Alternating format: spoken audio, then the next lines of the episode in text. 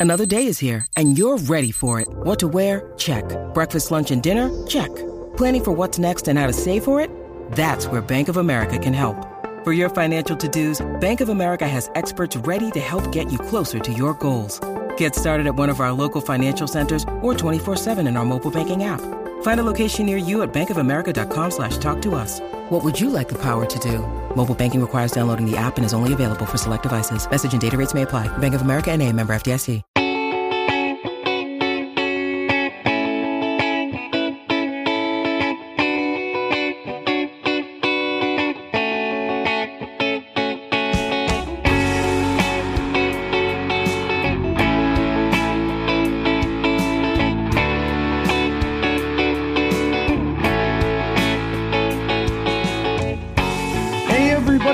Inside US Bank Stadium for another Minnesota Vikings postgame show uh, where we talk about an incredible win for the Vikings as Josh Dobbs goes off in the first half of this game, along with, of course, TJ Hockenson as well, with an historic first half of the game. And the Vikings hold on to win. Matthew Coller, Dane Mizutani of the Pioneer Press as always. And you know, I was thinking as we were walking in here, Dane, about where we were two weeks ago. You and I were sitting on two little couches or chairs or whatever inside Lambeau Field, talking about whether the Vikings should try to call Tom Brady and woo him out of retirement to take over the quarterback position of the Vikings. Instead, they trade for Josh Dobbs. Mm-hmm. And we think, okay, well, all right, you know, whatever. He's a guy, he's played in the league, I guess. And that it splits the difference between really going after a guy and not doing anything at all. Two weeks later, the Vikings are now six and four. Yep. They are in prime position playoff wise, especially because the rest of the NFC has uh, very few contenders outside of the top of the conference.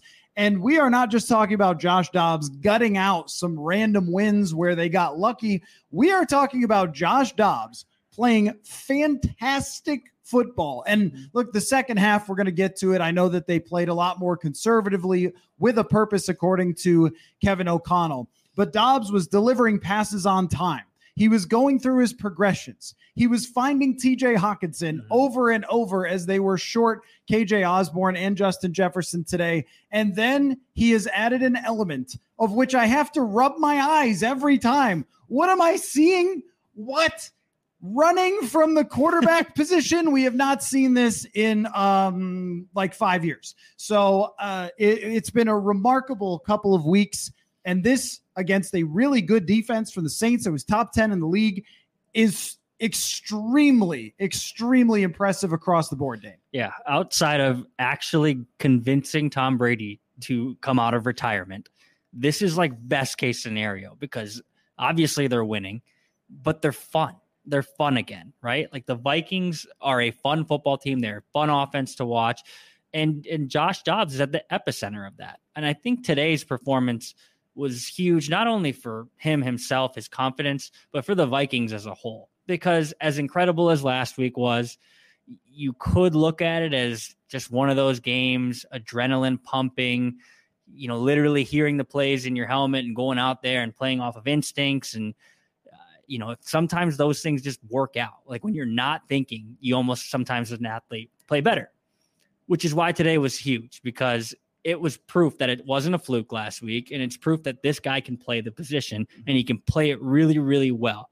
Um, he's not just a running quarterback who's going to look for the play to break down and dart out of the pocket and try and get as many yards as he can, put himself in harm's way while doing it. Um, he was talking to us after the game.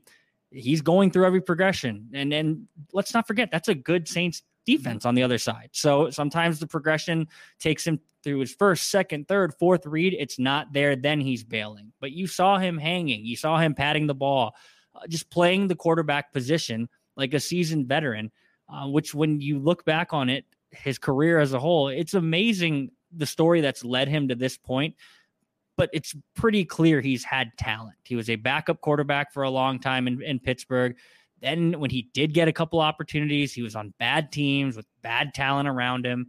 This is as good of a situation as he's ever been in. And I mean, I guess you juxtapose it with what's going on in Arizona, where they're basically outwardly tanking. And he comes here to Minnesota in the past two weeks. He's the talk of the NFL, and for absolute good reason. Yeah, I think what was impressive to me is after the game, Kevin O'Connell said we gave him a full game plan. Yeah. This week. And he joked about how he ate every single meal inside TCO Performance Center. Hey, this is a guy that knows how to study, and I'm not going to quit making the jokes about him being a rocket scientist. He threw a couple rockets out there. Uh, this team going to the moon. Yeah, you're going to hear that a lot more. But uh, in all seriousness, though, like this is a guy who's had to go through a crazy amount of stress mm-hmm. in the last couple of weeks. He just moved out of the hotel and into an apartment in the Twin Cities. And so he's had so many things going on in his life. And yet he was able to handle getting an entire game plan down and then coming out from the outset and uh, executing it. We saw even in the opening drive, they didn't score a touchdown. They ended up with just a field goal in the opening drive, but he looked very comfortable. Mm-hmm. He looked like he knew exactly where he was going with the ball. It didn't look like he was making it up as he went along. And a lot of times with scrambling quarterbacks, we kind of have this in our mind of, well, they don't really know what they're doing and they kind of just like run around and make it all up or whatever. And for some backup quarterbacks who get thrown in games, that does happen. I think Taylor Heinicke was one of those guys last week who kind of has great athleticism and just sort of makes it up as he goes along. But uh, you, you have Josh Dobbs really standing in the pocket on a number of plays,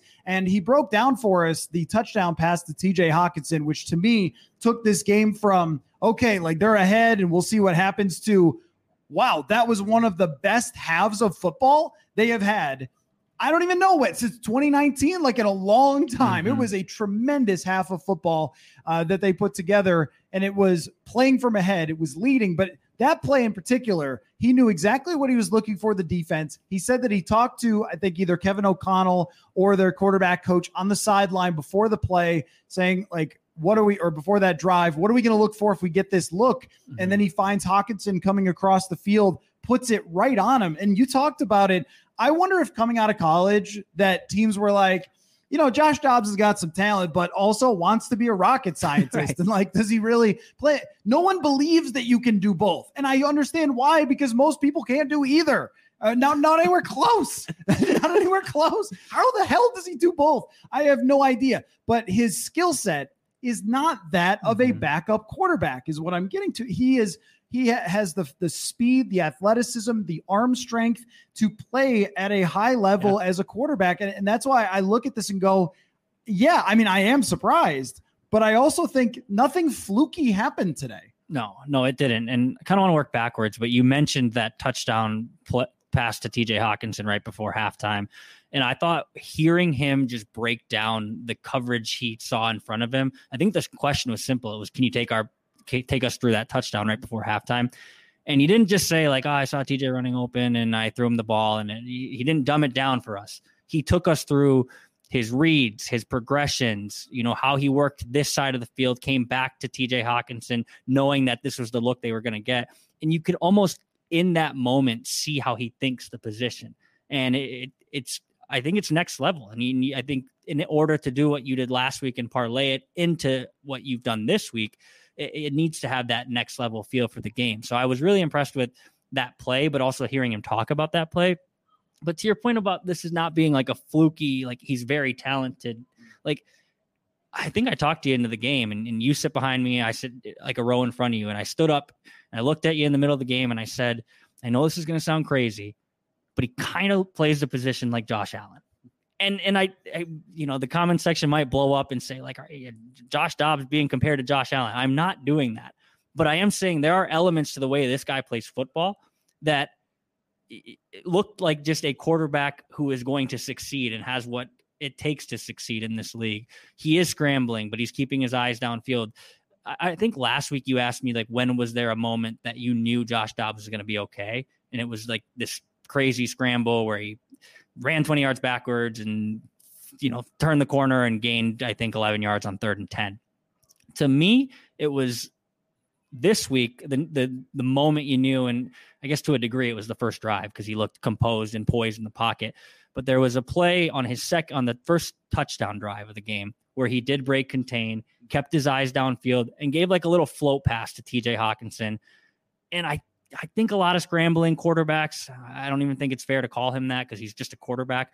Um, but I think some scrambling quarterbacks, for if we're putting him in that category, just look to take off there. They they look to gain as much as they can and make it an easier field goal. That was third down, and he kept his eyes downfield. He threw the ball to T.J. Hockenson on on on a dime, and from there they were kind of rolling. So th- you can see how this guy is kind of just going to keep getting better with the more you know reps, the more time, you know, time on task to take from our old quarterback Kirk Cousins. Well, just seeing them kind of marry all the skills he has. Eh, I mean, I I think it's it, sky could be the limit. I think the um the Josh Allen one is uh, on the aggressive side. Uh, I see exactly what you're saying though, because you're not saying that he has Josh Allen's arm. Right. I'm not saying he is Josh Allen, but there are elements when you watch him play the, the, the position. Well, one of the ways is on third down, because on third down, in and it's hard not to compare to what we've been watching, right, with Kirk Cousins. Yeah. But when you look at these point totals of the last two weeks and you try to figure out, okay, well, how would this happen? And he threw the ball extremely well today. So that's a part of it. But there's a third down at the goal line where every single person is covered. And where do you go with the football there? A lot of times, if you can't run, you throw it out of the back of the end zone, right. and that's it. I think with uh, there's different types of scrambling and running quarterbacks, and what you mean with Josh Allen is when stuff breaks down, he just goes. And there's some running quarterbacks who have to kind of like have a run play to do it. I don't look at someone like Jalen Hurts as a really good scrambler in the same way. Like if he runs, he can be great. But is it like looking to make a play? Is it right. sort of going through the progressions first and then looking, you know, to scramble after that? It's got a different feel to it. Uh, where he is staying in the pocket and doing the right thing. And then if it all breaks down, then he's going. But that play, the Saints did everything right and then he makes them wrong. And there's a guy, when you watch the little dots, you can really see it.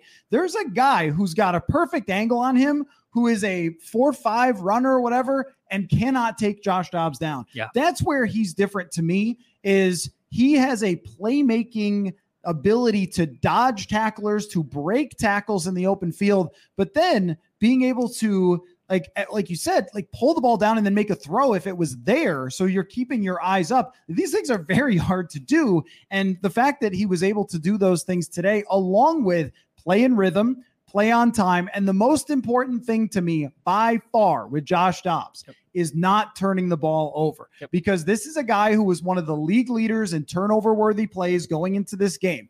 And that was a defense that was the, I think, league leader in interceptions. And you could see why. I mean, they have really excellent defensive backs who were great on coverage in numerous plays throughout this game where he was trying to go to Addison or trying to look for another receiver. Yep. And th- that's part of the reason they went to Hockenson so much. But you know this is this is not an easy defense to not turn the ball over against. They have physical defensive linemen who i thought were pretty well stifled but got some pressure at times. I mean there's just there's a lot more going on here than just making it up as you go along and we really saw that today. But i think that if he's going to play safer with the football like he did and there wasn't even like I brought up Heinicke, but like the Heinicke, oh, it didn't get picked, but it should have. I didn't even see those. I don't even know if he had a turnover worthy play today. And if that's that's how he's going to be from week to week, this can be really good. It's got to stay that way. But this was like the formula of get get a couple of runs in there, execute the offense the way it's dialed up, which we know works, and then don't do anything that's totally bat bleep crazy that results in a turnover. Because you saw how Jameis Winston plays and what happens when you just start throwing the ball all over the place like crazy. Yeah, it was funny because I think like there was a school of thought when it was like, should we convince Tom Brady to come out of retirement? Where people were like, let's go trade for Jameis Winston.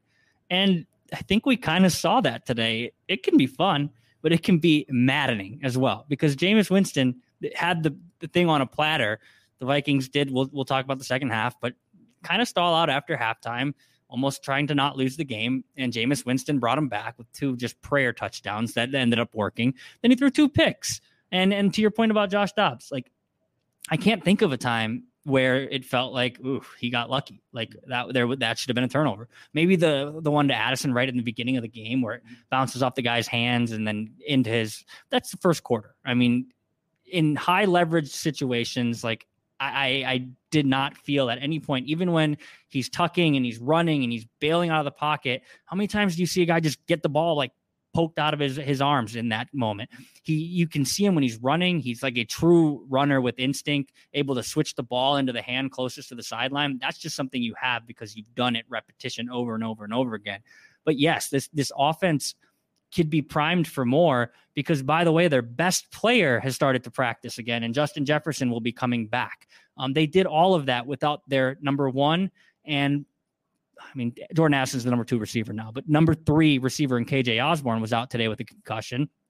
He's a guy who eh, could have had a role today and could have been a security blanket of sorts for Josh Dobbs. So you think about he's come in in the last week and a half, two weeks, learned the offense on a on the fly, and had to run it last week without having any sort of reps in practice. And then this week, he's down Justin Jefferson, who he's never thrown to in a game and he will, I'm sure, be dying to throw to as soon as he can. He's down KJ Osborn, who I'm sure when he got traded here, it was like this guy's going to be your security blanket. He's he's a he's a good veteran in this league, and he's playing with you know the first play of the game. Jalen Nailor split out wide. He hasn't played in seven weeks.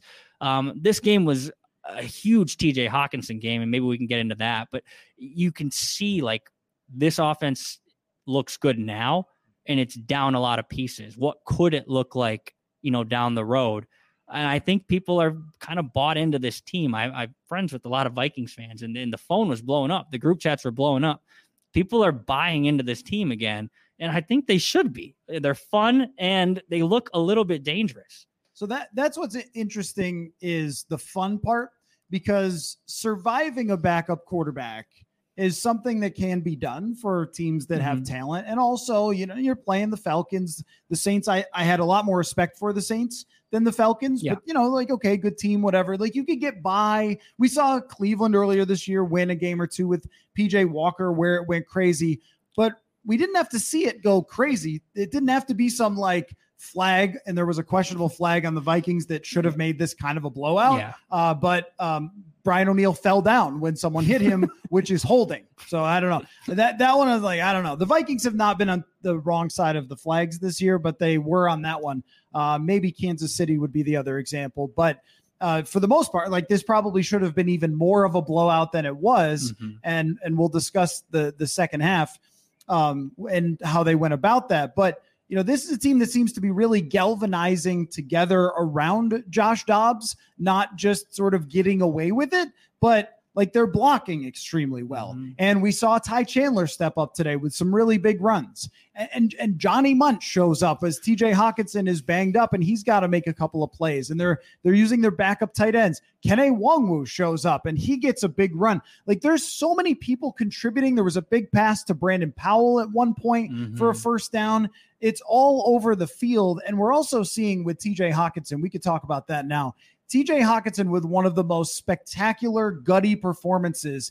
And I'm not going to snark about everybody's uh, tweets to me back in training camp about whatever that was going on with this contract situation. But during the offseason, we talked about why do you want to extend TJ Hockenson? Because he's one of the better tight ends in the league. And what a great tight end gives you is a security blanket where you know this guy is going to be able to make plays. And he, he did it for them last year. He did it in the playoff game. He was the guy they got checked down to, but nobody remembered that he caught like 10 passes.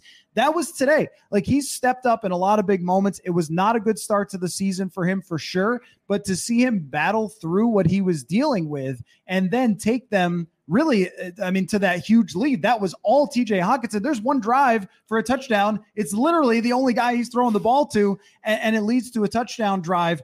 When we talk about like being kind of being bulletproof as an offense, to be able to survive Jefferson has had so much to do with how TJ Hockenson has played these last five weeks. Absolutely. And I think that it is kind of fitting uh, because I don't think we were doing this, but there there were a lot of people hating on TJ Hockenson and understandably so early on. Like he did have some pretty high leverage just drops. I mean, Kirk made a good throw at the end of the Los Angeles Chargers game, and TJ Hockenson kind of just batted it in the air, and it was a game losing interception. Um, there was reason for criticism early on, um, but people were ready to jump off the TJ Hockenson bandwagon completely, which in hindsight looks very silly, but at the time was also very silly because just because he wasn't coming down with every contested catch, uh, didn't mean he wasn't still a very important part of this offense. And you're starting to see how important a piece of this offense he is. Um, today is a great example. I think last week's a great example too. Like when you don't necessarily know everything that's going on, you know, well, this six five monster can catch the ball and run with it afterwards.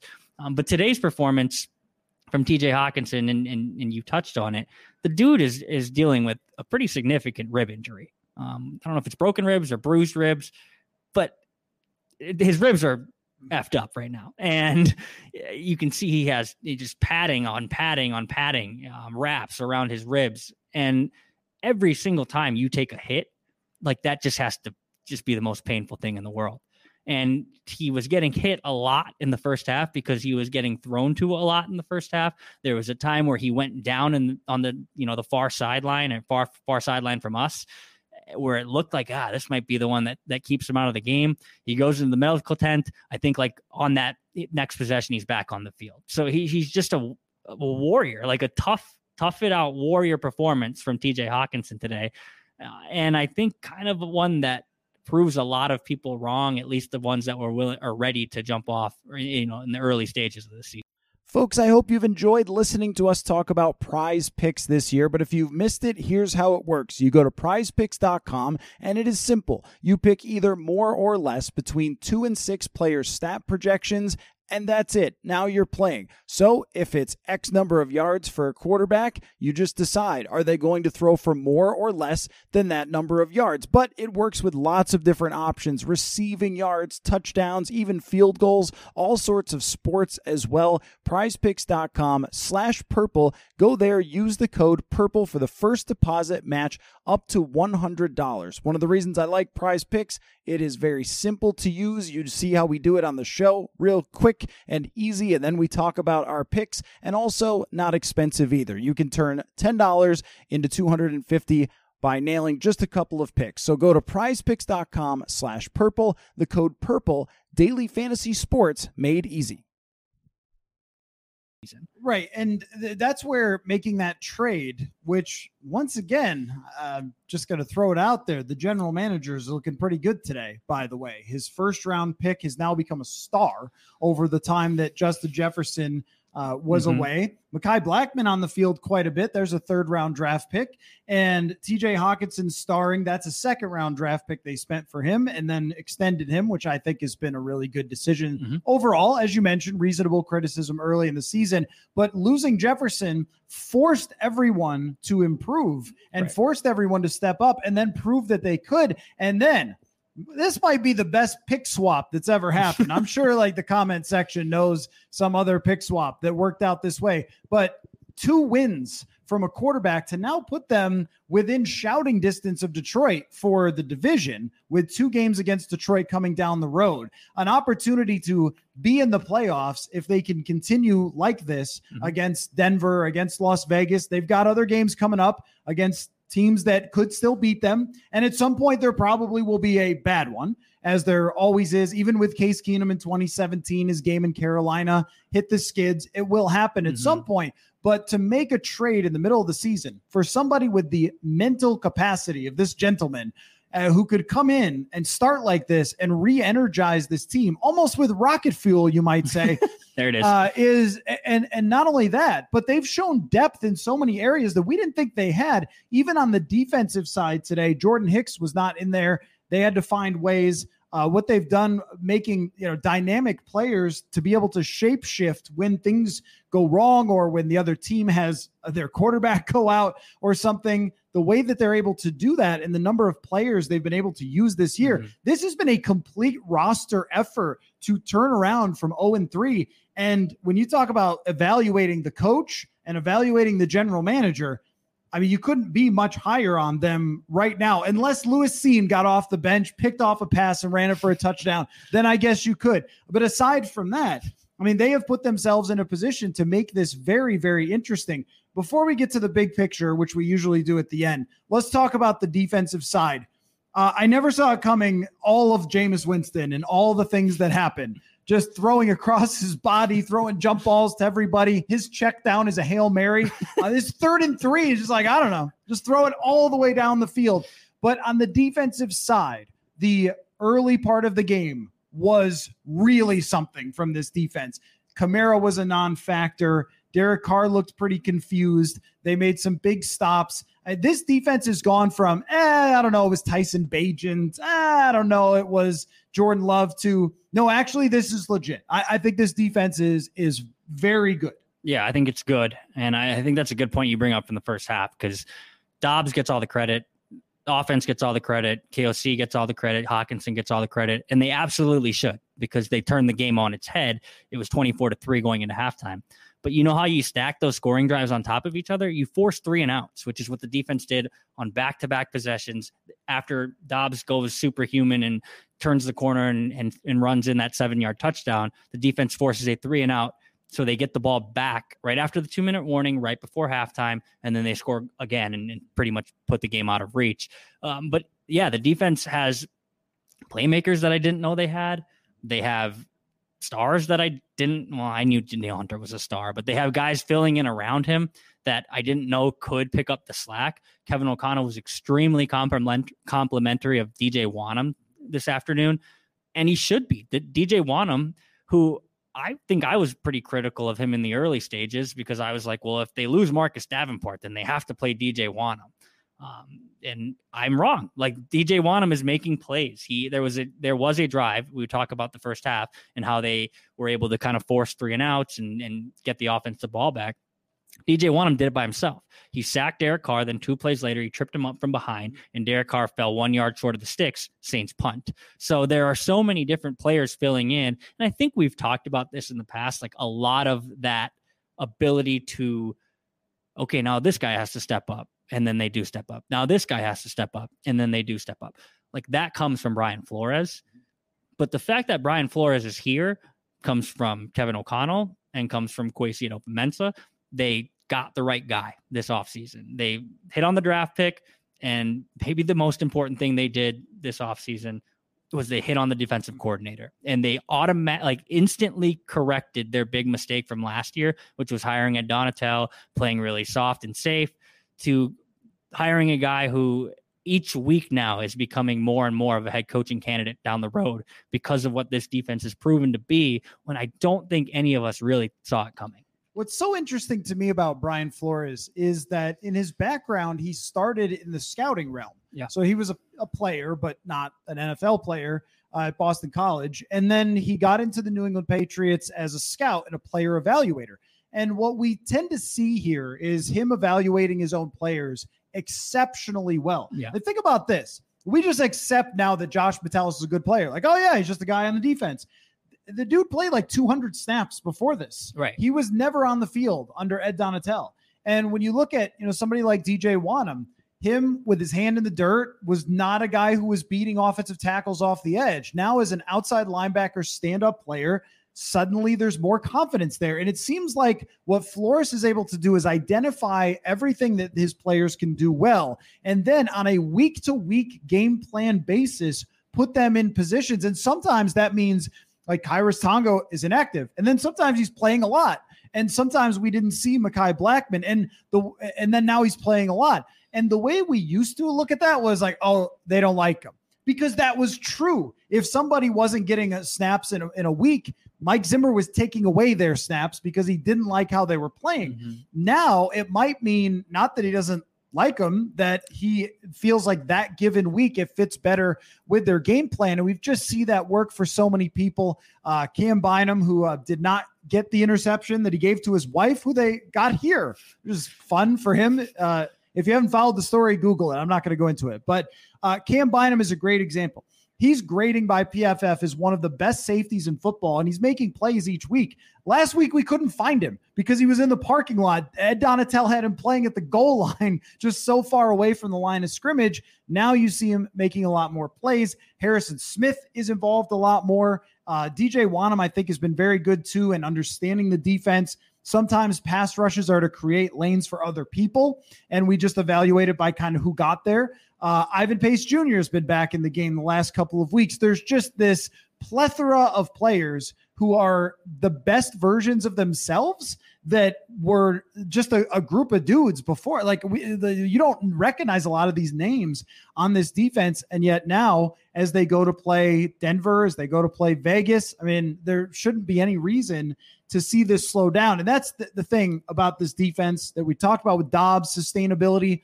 But everything I'm seeing here, I don't see a reason why it can't continue. I don't think they're going to rank number one in the NFL, but I don't see why this would suddenly fall off when you get so much out of so many different people. Yeah, and I think some people are going to probably latch on to the fact that like it was Tyson Bagent, it was mm-hmm. Jordan Love, and if which you is wa- fair, if you want to do that, that's fine, it's fair. But the consistency over the last month is not a coincidence, and I don't think you just flukily have a month of great defensive play. So yeah, is it going to look different when you have to go to Cincinnati and play Joe Burrow in the cold? Like, yeah, it probably will look a little different. But there is something to be said about if that's the what way you want to take it. Like, well, they're just beating up on on quote unquote bad teams. Well, they are. They are they are doing it. And that is something that I don't think last year's defense could have said. Mm-hmm. I don't think it's something that I would have thought this year's defense could have said a month and a half ago. Um, so yeah, maybe if that's kind of the glass half, half glass glass half full take or half empty take, like at least they're doing it, but they're doing it over and over and over again, which I think is commendable and also really, really something that you can look at and really latch on to that. Okay, this is a good defense, and it absolutely is. There's players that make plays. And I think when the Vikings have needed the defense to step up over the last month, over this five game winning streak, it always kind of has. It hasn't always looked pretty, but it always has happened where the defense has made a play. They made two at the end of the game. Um, with a very big assist to, to Jameis Winston on both of them because he threw the ball into the sky. But that's another point about being a good defense. You have to come down with that. Mekhi Blackmon did come down with it. Byron Murphy came down with it. And these are things that are not flukes when they continue to happen over and over and over again. So yeah, shout out to Brian Flores. He's he's doing a great job. We knew he was a highly respected coach coming in, um, but I didn't think he was quite capable of of getting this entire buy-in the way he has as, as fast as he has. There, there's a point about when you play a team that's not good on offense, like not great. This, this team was average coming in. The Saints average, like 15th best, mm-hmm. kind of across the board, just mediocre. And they made them look terrible in the first half. And the only way that they scored was the wildest throws by Jameis Winston. Yeah. Poor free Chris Olave. I mean, this guy's an absolute beast. Then hey, like A.T. Perry, that's a guy we talked about in draft time. But like the, what he was doing, what he did was just kind of nutty plays that they came down with. That, hey, look, you know, Byron Murphy either needs to get taller or make a play on the ball or whatever. But uh, those were wild heaves with hopes and prayers that they came down with that they stopped coming down with eventually. But overall, this was a very good game for the Vikings defense. Mm-hmm. So if mm-hmm. you're making bad offenses look worse or just as bad, Correct. we should be giving credit. Does that mean that when they play Cincinnati or Detroit that they're going to hold them and make them look like this? That we're going to have to see. We can't just superimpose Detroit here. Uh, or or Cincinnati. So we're going to have to see how that looks as we go forward, but they seem to be growing. I think that's the point when every week we're kind of highlighting a like, hey, have you noticed that DJ Wonnum suddenly playing really good? Or have you noticed that this player, that player had their best game? Uh, I just think it speaks to how much better they are. Mm-hmm. And last year, Mike White came in here and went crazy. Yeah. And so, like, it's uh, it's not every t- team on defense that is making bad teams look bad. Let's talk about the second half, though because I think that there are different ways to interpret it. Uh, I clearly, and Kevin O'Connell admitted this after the game, he got super conservative because he just did not believe that the New Orleans Saints could score. He turned out to be mostly right. They did score a little, but nowhere near enough, you know, they with all the Hail Marys and such uh, to win the game. They had probably a 97% chance to win the game, even when they were up eight late. I mean, they would have had to go the whole way. They would have had to score two. At the same time, I think you can say fourth and three, 55 yard field goal, that might be worse for you. Yeah. It's actually probably better to fail on fourth down there than risk that kick with a kicker that's been very spotty this year, like up and down. I didn't love that decision. Uh, I thought it was a little bit on the emotional challenge side. Maybe not O'Connell's fault because we didn't see the replay where Addison you know, let let the ball go. Uh, also, Kamara's butt was down, so he loses the challenges. I look at it like when you get up in the NFL against a decent team by a couple scores, you can expect them to make a push. Yeah. They are not just going to be like, oh, we're dead. Uh, that they were going to make some plays because they have some players. But I don't look at that as telling of anything else because that's just how football works. I mean, it's how all sports work. A basketball team gets up 30. Oh, they cut it to 10. Oh, that, that didn't happen. Uh, I look at it much more as, hey, maybe next time he'll trust Dobbs a little more put a little more juice into it, try to close out the game, be a little more aggressive. The trust is going to build between those two over weeks. So I don't have a huge issue with how anything went down and how they handled it in the second half, but it was very clear that they took the foot off the gas pedal and said, "We're just going to kind of try to hunker down, run out the clock as much as we can." And and if you're doing that against a better team than this, you know, maybe with a starting quarterback in the game in the second half, it could have potentially been problematic, but I don't think it's something that I want to go over the top criticize. No, it's not like sound the alarms, and there's no reason to sound the alarms with Kevin O'Connell the way he's handled the last month and a half. Um, but if we want to nitpick, like, yeah, I agree. Like, you don't need to kick that 55 yard field goal. But I also do kind of agree with the idea of let's not get silly here. Um, I'm all for aggressiveness, and I think it's probably like the Madden generation. Like if I was up by 35, I wanted to be up by 70. Like, and I I don't mind that. Um, but if you were walking out of you know the locker room at halftime, or if we were in the press box at halftime, and you said, "Do I think this 21 point lead for the Vikings is going to increase and become like a 35 point lead, or do I think the game's going to get close?" This is to your point about just sports in general. I think I thought I would have thought it was going to get a little closer, and it did, and it did with some fluky plays, some crazy touchdown, one crazy touchdown catch by Olave, one crazy throw, touchdown catch by A.T. Perry.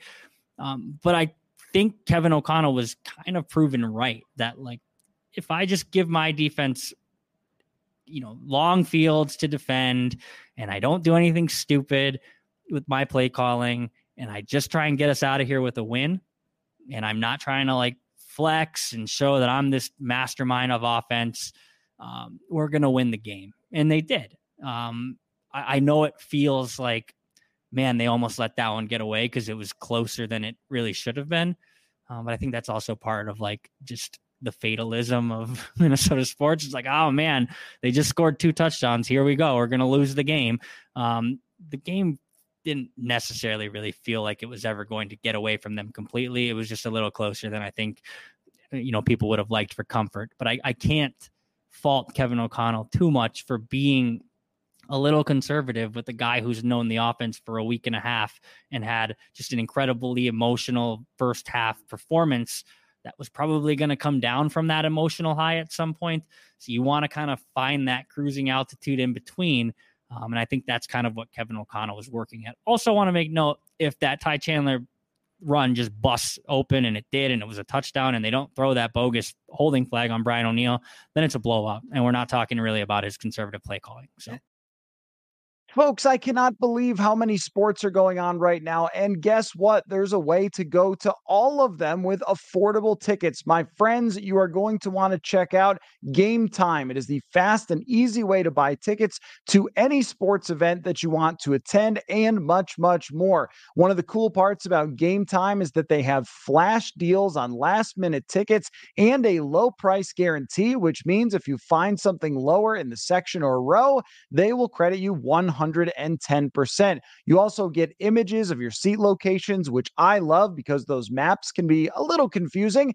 Buy tickets in seconds and have them arrive right there on your phone. It's great. Download the Game Time app, create an account, use the code INSIDER for $20 off your first purchase. Terms apply. Again, create an account, redeem code INSIDER for $20 off your first purchase. Download Game Time today. Last minute tickets, lowest price guaranteed.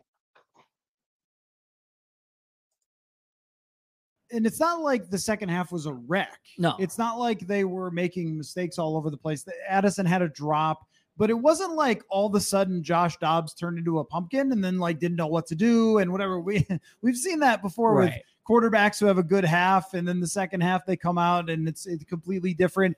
But with I thought that he kept his head about him, which was important. It was do not turn the football over because that's the only thing that can allow them to come back. I mean, think about even the comeback game that the Vikings had against the Colts, right. where it was a couple of fumbles that played into it. Maybe it was just one fumble. Um, thank you for pointing out, by the way, that technically O'Connell won the challenge and did not get the fumble he was looking for. But I think on like Pro Football Reference, that will read as a win for the challenge for Kevin O'Connell. So that is that is important. But for a guy in Josh Dobbs, where the thing we're always going to be worried about is turnovers, because that's been his very brief history. He hasn't started that much in the league, but that's what he's done. He's been among the league leaders in fumbles and interceptions. So you are probably going to pull in the reins a little bit. Would I have liked them to go for fourth down? Yes, but it's not. Eh. See, that's one where when sometimes people will pull up the analytics and it'll be like 1% higher for something, and they'll say, like, oh, should have gone for it. And it's like, okay, well, if it's if it's 98% you kick the field goal and 99% you go for it, I don't know. Right. I, I understand the decision based on what you're looking at and the fact that you really don't want to turn the ball over. Um, now we have to talk about the running game a little bit here yeah. because Alexander Mattison suffered a concussion. Ty Chandler was flat out better at football than Mattison. And I hope he's okay. He's one of the great guys that we ever get a chance to cover. And I see why everyone has so much respect for him. So put that aside.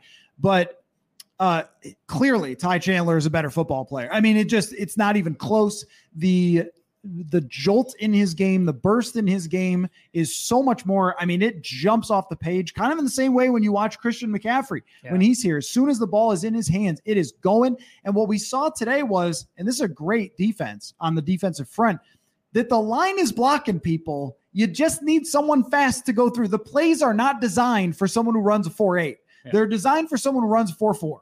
And that's what Ty Chandler does. And yeah, if he runs that in for a touchdown, his numbers probably look great. And it was such a not a good holding call. Ugh. It didn't even impact the play. Chandler's had like three plays called back by penalties this year where they've been dynamic. Yes, there was a couple where I thought, I'm not sure Ty Chandler ran the right way on that one. And that's going to be a problem. But he is, to me, RB1 the rest of the way. And if Mattison returns and is healthy, that it should be Chandler getting the ball more and Kene Nwangwu coming and getting the ball as well, which you know is a guy that they probably should have been using over the last yeah. two years. And they also should maybe look outside and see if there's any free agents on the street that can possibly come in here. But I know there's going to be moments where we go, "Ooh, uh, what was Ty Chandler doing on that play?" But it's just time to have that be part of the game. And, and that was big for me to actually have a running game where you're like, oh, it's not terrible today. So Dobbs doesn't have to do absolutely everything. Yeah, I do hope Alexander Mattison is okay. And it's very unfortunate he got hurt for his sake, but also like for the sake that the conversation is going to be like very much comparing him to Ty Chandler. If he just got through the game healthy, then we could really talk about this without feeling a little weird talking about right. it. But we have to because every time Ty Chandler was on the field, it felt like when he had the ball in his hands, something positive could happen. And whenever Alexander Mattison was on the field, it kind of felt like oh, well, there is a very, very defined ceiling on how well this run play can go. I think even the pitch play that to Ty to Ty Chandler that ended up going like 50 something yards for the touchdown and getting called back. Like I don't even know if they call that play to Alexander Mattison because he doesn't have that burst on the edge. I don't think that goes for a touchdown, even if it's blocked the same exact way with with Alexander Mattison. So there is something there that I just think you need to really consider just inverting those carries completely. We'll see how Alexander Mattison kind of responds to he's in concussion protocol. He was ruled out with a concussion.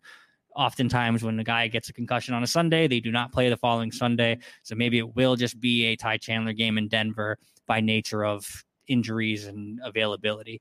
Um, and maybe the Vikings will get to see what they have in Ty Chandler without having to worry about like how do we mix in our guy who's been our RB one all year Hope he's okay, but it's we can't even argue it anymore. Like there's just no way that you can watch football and watch one guy do one thing and one guy do another thing and not just think Ty Chandler brings a little bit more juice, a little bit more energy, a little bit more production to that position, which has been sorely lacking this year. Um, if there's a reason people were calling for Cam Akers before he suffered his really sad Achilles tear for the second time in his career. Um, and there's a reason people are going to be calling for Ty Chandler, largely because of what he did today, but largely also because of what Alexander Mattison has shown he cannot really do. Um, he's a backup running back in the league that can offer a nice change of pace, a thunder and lightning, if you will. Um, but you want that lightning as, as your main guy. You, you just do. And there were so many plays where Mattison would come in the game today and they ran the same play and it went nowhere. Yeah. And you're like, I don't know. I think that gets like five more yards with with Chandler. And mm-hmm. without Chandler doing what he did today, it was hard to get a test case. And you know, Akers had his moments, uh, but Akers is not as fast as Chandler. I mean, I, I mean this. Like Chandler's got as much burst as anyone I can remember back there. Okay, he's not Adrian Peterson, but I just mean pure like ball gets in his hands and it just goes mm-hmm. like there's velocity there totally. uh, propulsion maybe we could talk about like like there's rockets in his shoes uh, but no i mean honestly like he has really remarkable quickness mm-hmm. that explodes out of the backfield uh, you know, DeWayne McBride, yes, will probably be moved up from the practice squad because he's been on the team, but that is not somebody who's ready to play in the NFL from what we saw in training camp and preseason. So if it's going to be a longer term injury for Mattison, they probably will have to see if there's someone else mm-hmm. uh, that could potentially come in and play. But you don't want to get that far down the depth chart for sure. It's going to have to be Nwangwu and Chandler. And I am very interested to see more test case on how those two perform because I think it's an offense that's just needs a faster guy to get to the edge on those pitches and those outside runs.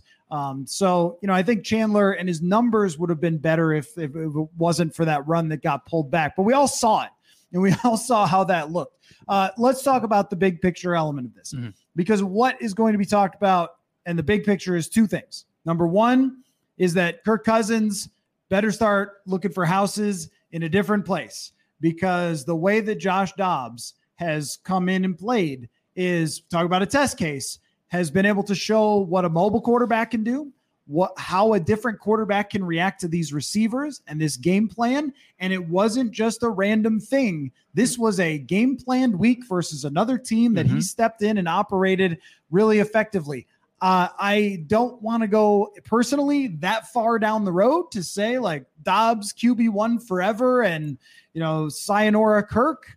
Uh, but I think we are going down that road farther than I was ready to go last week because we just saw it again against the good defense. And the other one is the more near future, which is this team should be feared. They beat the San Francisco 49ers at, at home. And then they've come in and put up 31 and was it 28 today? 29, 28. 20, how many points? Doesn't matter. They put 27, 27. 27. I was like, wait, that doesn't sound right. 27. Uh, they made uh, if they had made the field goal, 30. 30. But uh, right, so they've had these great offensive performances in back to back weeks, and if they continue to thrive like this, and then look, uh, some people have different opinions on the draft class. I watched Jayden Daniels and I thought there's a there's a Dobbs type yeah. of player who's pretty quick. Uh, it, I just I feel like the longer they go, the more success they have. The likelihood of Cousins returning continues to go down and down and down. And uh, if they win a couple more games here, that will be not even a discussion in the future. So having a mobile quarterback come in here and perform like this, and bond with this offense and these players as well as Dobbs did. And the line I thought was great today, the offensive line. Yeah. And I mean, that that seems to me like that would show them you should have confidence in what you can do for a quarterback, even if he's not perfect, and even if he shows here up here in, in the middle of the week. So anyway, that's that's two things. Like the contender part of it is also another is another major element. They've got a schedule that's manageable and it's an NFC that still feels very open outside. You know, Philadelphia is really good, but still feels really open. I, I, are we going too far on either one of those things to say contender and future is Dobbs slash draft pick, but it's not Kirk? Yeah, I don't know. Like contender to be feared in the NFC, like if you play them and you have like Super Bowl aspirations, them being the Vikings, and you're worried about playing them, yeah, then they're a contender. Um, I don't know if like we're considering them Super Bowl contenders out of the NFC, but the NFC also kind of stinks. So like the playoffs are weird. Normally the cream rises to the top, uh, but the Vikings are showing kind of something to be feared with what could this offense look like with a mobile quarterback, with what it's looked like the last two weeks, with more time, with Justin Jefferson back in you know in the in the mix, with KJ Osborn coming back with their full complement, that's a good offense. And we've already talked about like the defense is is overachieving and maybe not even overachieving, just maybe good. Um, so you combine those two things, like yeah, they are they're probably contenders in the NFC, or at least someone you don't want to be playing in, in the playoffs. To the point about Kirk Cousins, this also kind of stinks because the guy is recovering from an Achilles tear and he's at home and he's probably kind of sad because he's not playing football on Sundays. And he, and he should be like that. He loves the game, and it's understandable if he's sad that he can't be playing the game that he loves right now. But last week, frankly, to me, proved everything you needed to prove that a man off the street who did not know teammates' names in full was able to come in and win a football game on the road.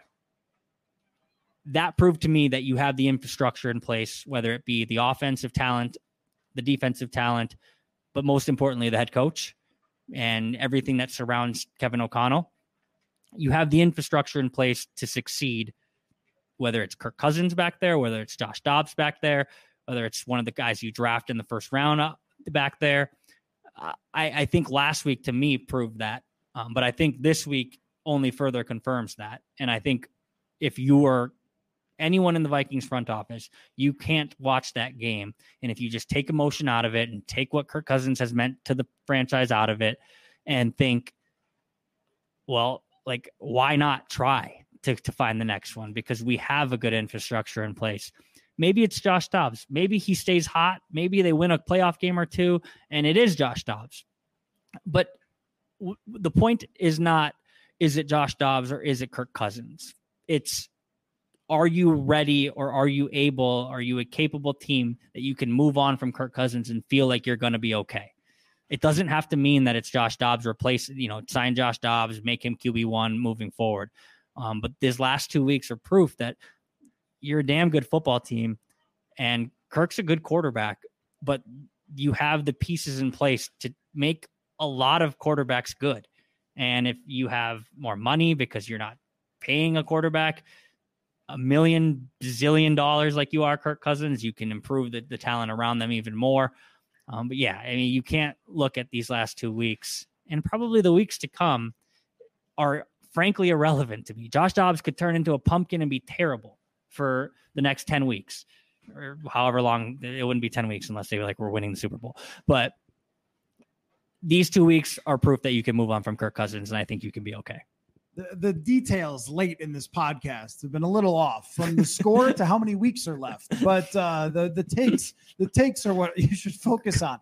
Uh, but okay, speaking of takes, uh, I got a couple just to finish this off with. Uh, number one, my favorite moment from today when Josh Dobbs ran into the end zone. Kevin O'Connell turned around and looked at the crowd mm-hmm. and just went like, "I don't know, folks." And I mean, look, we've had that with uh, Justin Jefferson before. There's been a lot of fun moments with this team over the last two years, but I thought that that sort of encapsulated the general feeling of everybody. And what I've noticed, and this goes to even how many people are watching us right now, is there is a new energy and excitement from the fans watching this happen. And I, I think, of course, part of it is how amazing Josh Dobbs is as a human being. I mean, what like this doesn't even make any sense. And it, like he doesn't make any sense. But then to come here and do this, even if he is a rocket scientist, to pull it off and to play with such confidence and self assurance as he does, uh, and and to, to, learn as much as he has, and also galvanize the group where he looks like he's totally in command of guys who know the offense way better, and he I think has most of their names down. Mm-hmm. When we asked about Hockenson, it was just like the hairy one, like that's that's who he is. Uh, but you know, there's just been this energy that has come from him arriving here and doing what he's done over the last two weeks, which again, not to throw dirt on the grave of Cousins, who was playing great, but it was just shaping up to be such a similar season to what we had seen in the past, mm-hmm. where you're down to 0 and 3 Then you come back and everyone's talking about, well, maybe you might be good. And then, you know, whatever, maybe there's disappointment around the corner, maybe not. I feel this team is much better than they were last year yeah. at this same moment because they had Jefferson last year. They didn't have to overcome not having him. And the defense was so much worse. And now I feel like when things break down, there's going to be an answer potentially from Josh Dobbs. And so not knowing where this is going, feeling like eh, the the the uh, universe is vast and should be explored by rocket scientists.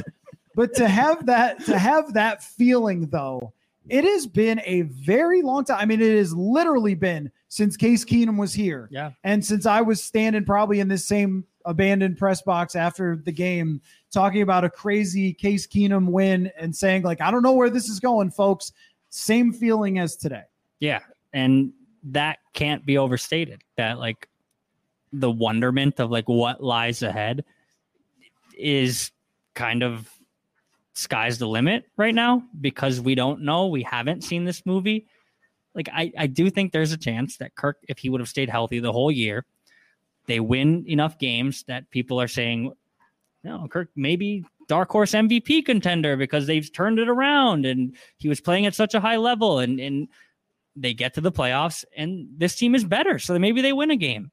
And, but I, I don't think you're any closer to a Super Bowl at that point. And so to watch what's happening now and at least say, like, well, this is different. We haven't seen this. This is exciting. But also, like, they don't feel much worse like I think is pretty significant. Like this is an interesting team, but it's also a good one. It's not just show up on Sunday and what wacky thing is going to happen because they're a weird football team. Like that's true, but it's also show up on Sunday and watch a team that has every right to consider themselves a contender in the NFC. So exciting to cover in real time, exciting to kind of project out and see what this team could maybe look like down the road. Um, but I think right now everyone's latching on largely just because of Josh Dobbs. And why not? Because, like you said, he is as good of a person as we've come across in this job. He's interesting as hell. He treats everyone super nice. Um, you can read any of the deep dives that anyone has done about Josh Dobbs this week, and everyone from his past says the same thing. This guy's salt of the earth. So this isn't fake. This is a guy you can feel good rallying behind, um, and he has the Vikings playing really good football right now. So. And uh, I think one of the things that is just standing out is how much the team likes each other. I mean, there's yeah. just there's an energy about the team that is not always something you see. And now, I mean, once you've got it a couple years in a row, where times they've been down, they've had to bond together. The, the leadership of the locker room, which of course is enhanced greatly by the head coach, who at 0 and 3. Look, I mean, look, they were 0 and 3. And the head coach was almost to the point we were making fun of him. So adamant that we could come back from this. We're never going to view ourselves that way. We could do something special here. And a lot of times you just go like, all right, well, you know, coach speak or whatever. But we see the results of that. And that's mm-hmm. with everything with O'Connell, where it's like culture, okay, well, you know. But then you see the results of that. And here we are, very much with the Vikings with an opportunity to prove to themselves in the coming weeks and to everybody else that they should be considered dangerous in the NFC. That is something that when Kirk hurt his Achilles, I don't think we saw coming unless Philip Rivers was going to show up here with all of his children. So we will see where this rocket ship takes us. Matthew Coller, Dane Mizutani from the Pioneer Press. Thank you so much to all of you who watched today. We will have a, a, a, rocket ship's full of coverage. Okay, too far. Too much. Last too one. much. Last. Yeah, too bad. That was too one too many. As is t- my tendency actually is to go one joke too many. But we will have all sorts of coverage here. Also, uh, the uh, go to purpleinsider.com to check out my written work as well. The Pioneer Press is where Dane will be covering it. We will both be out at TCO Performance Center all week and flying to Denver as well. So, you know, you're going to want to make sure you follow along with this story because it's, it's, who knows, right? who knows? where it's going. So thanks everybody so much for watching slash listening, and we will see you very soon.